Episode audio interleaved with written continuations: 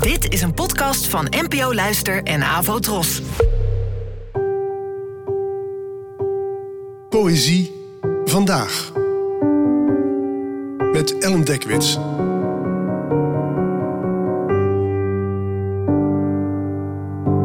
Hallo, fijn dat je luistert. Het gedicht van vandaag heet Voorbeeld en werd geschreven door de Poolse dichteres Wisława Szymborska, geboren in 1923 en gestorven in 2012. Het werd vertaald door Karel Lesman. Voorbeeld. Een stormwind heeft vannacht alle bladeren van de boom gerukt, behalve één enkel blaadje, achtergelaten, om solo te wapperen aan een naakte tak. Met dit voorbeeld demonstreert het geweld dat het, jawel, soms van een geintje houdt.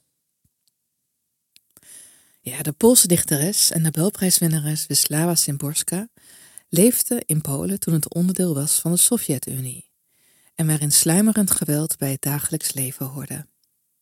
En dit vers toont hoe zo'n toestand je blik eigenlijk stuurt. Eerst denk je nog van hé, hey, wat een mooi beeld van dat kleine blaadje dat als een soort genadevlag wappert aan de tak.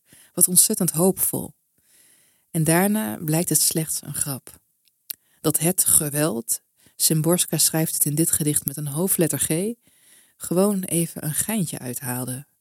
Wat het geweld natuurlijk alleen nog maar vreder maakt. Het biedt de schijn van genade.